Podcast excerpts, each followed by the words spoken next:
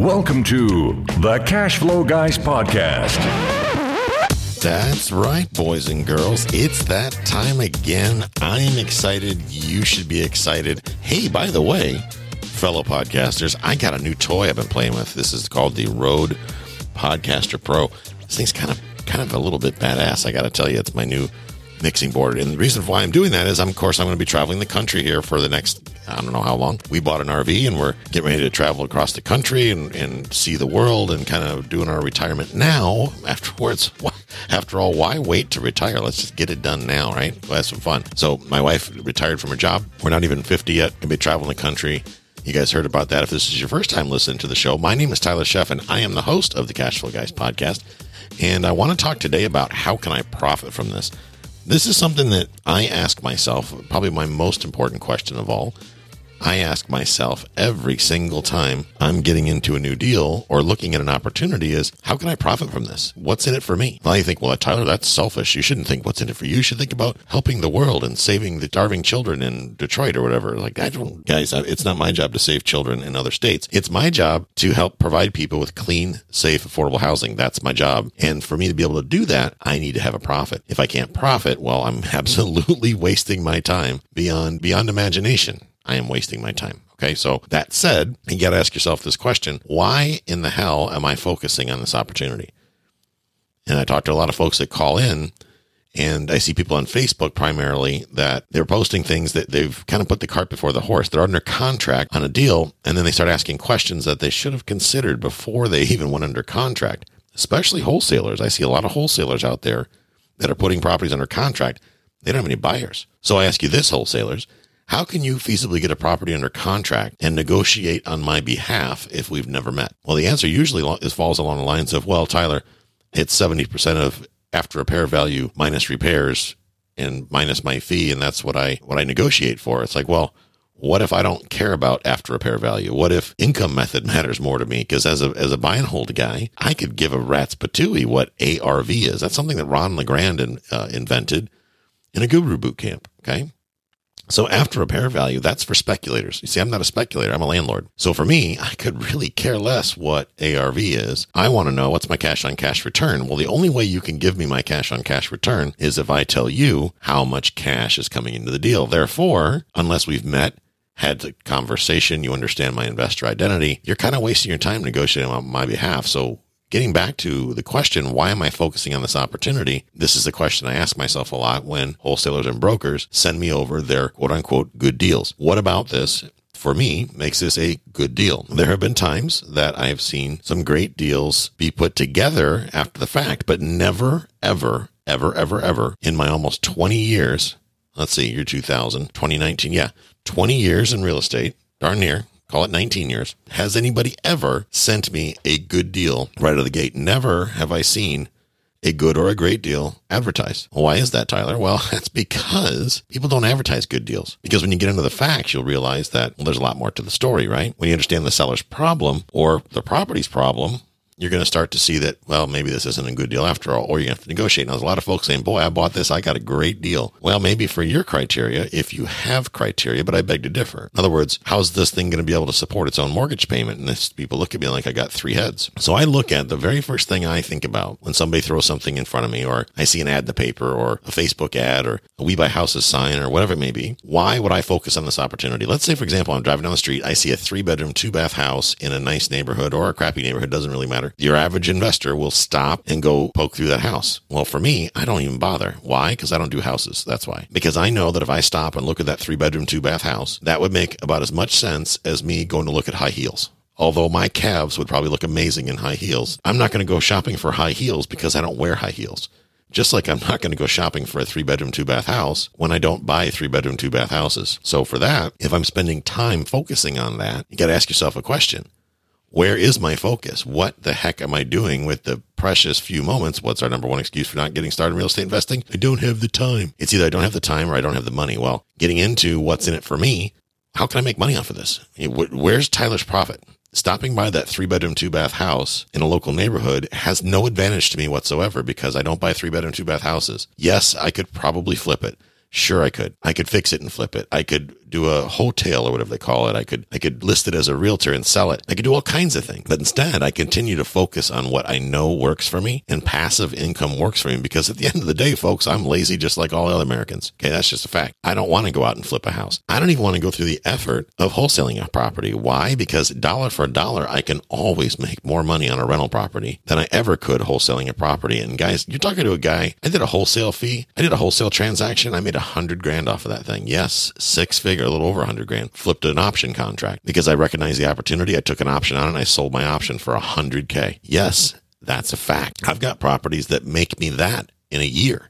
I'm talking, I've got small properties that can make a hundred thousand with short term rentals. Not hard, guys. Not hard at all. It's all about location, timing, and the quality of the product and how you're going to rent the property. So again, I ask what's in it for me. So I'm going to pass up that three, two, but now I'd run by and see maybe a, a duplex or five or a 10 unit or a 20 unit. I look at that going, hmm, what's up with this? Why are they selling it? Why, again, it's in my identity, right? Why should I stop and look at this? What what about this opportunity grabs my attention? Well, maybe it's, it looks like hell. Maybe the paint's peeling or there's a bunch of wood pallets or a bunch of living room furniture out in the front porch right? That tells me there's a management issue because if a property manager allows people to live like pigs and have their couch in the driveway, well, that's a problem. See, you know, you see the redneck situation. Well, that's probably a good indication of poor management. And that's usually the icing on the cake. So for me, that's the flag waving. And for me, that's the green flag, the money flag, because I know nobody gives a rat's patootie about apartment building.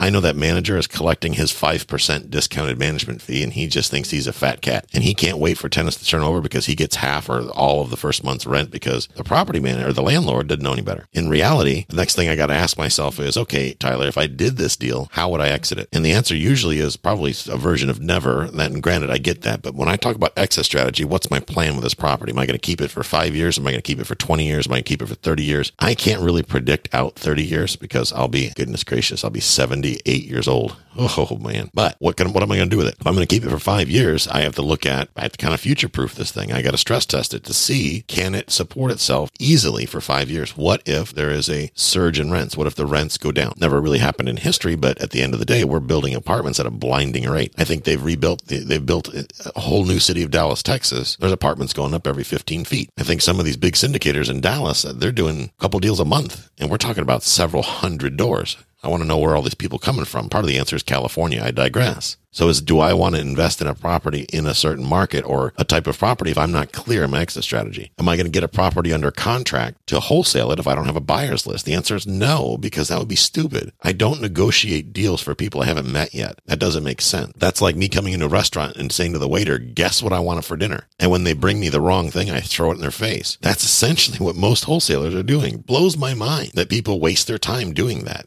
Guys, go out and meet people to serve. Go out and meet buyers, have a conversation with them, have a cup of coffee, figure out what their needs are. Okay. Figure out what's in it for them. Figure out how they're going to exit the property. Next thing I think about is does this line up with my investor identity? So if I'm going to go do a uh, look at that five unit building, let's say, does this line up? What kind of tenants live there? If it's a slum, probably not. Although that's where I cut my teeth on those type of properties.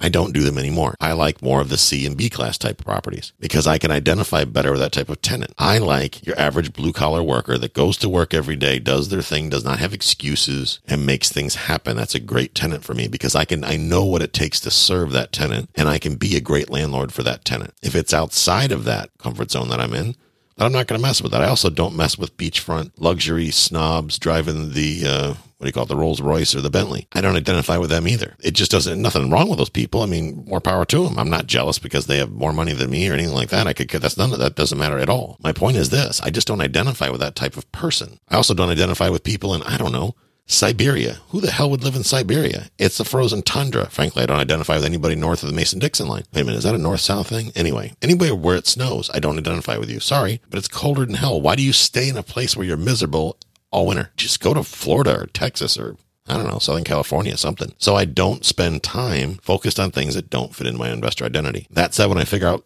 that uh, all these questions are legit. If I know why I'm focusing on that opportunity, what's in it for me, how I'm going to exit the property, and that it lines up my investor identity, the next thing is I'm going to find out why is the seller selling? As our buddy Pete Fortunato would say, why in the world would you sell such a beautiful house like this? I love it when he says that. I need to know that. If I cannot determine that, then I'm absolutely wasting my time. I also need to know what they're going to do with the proceeds because in every, and I mean every 100% of the offers that I send out include some sort of option for the seller to accept payments for their equity. Notice how I said that payments for their equity. They're not financing me because they're not giving me a loan. Okay, that's my mindset. Mr. Seller says, I, the guy says, I'm not a bank. I agree.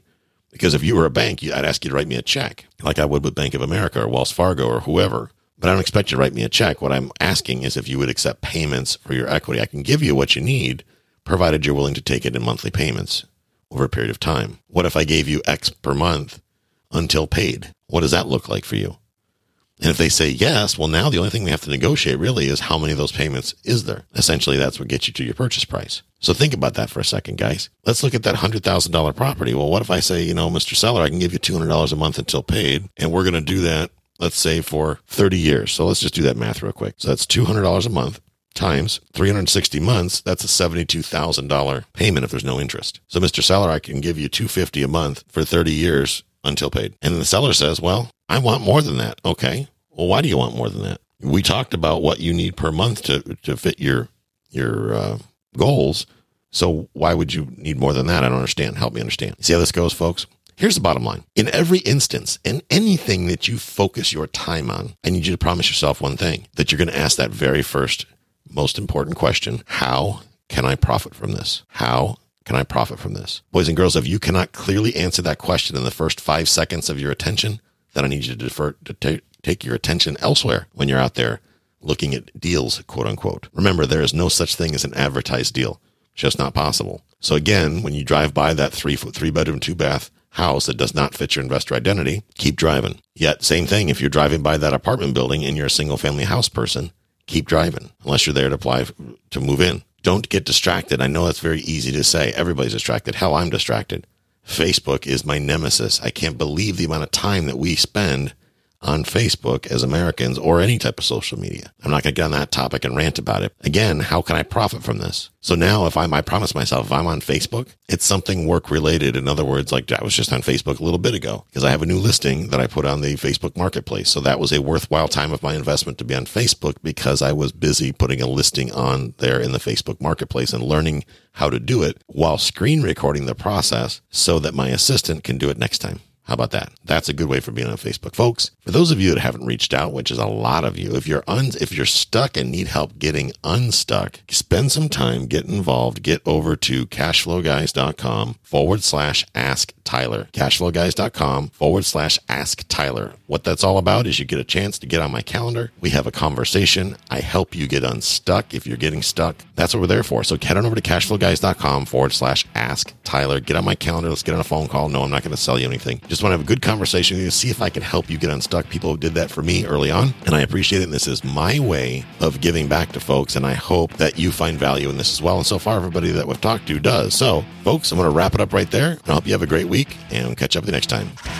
This concludes today's episode.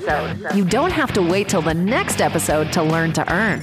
Head over to cashflowguys.com and contact Tyler and his team for more powerful tips and ideas generating multiple streams of income.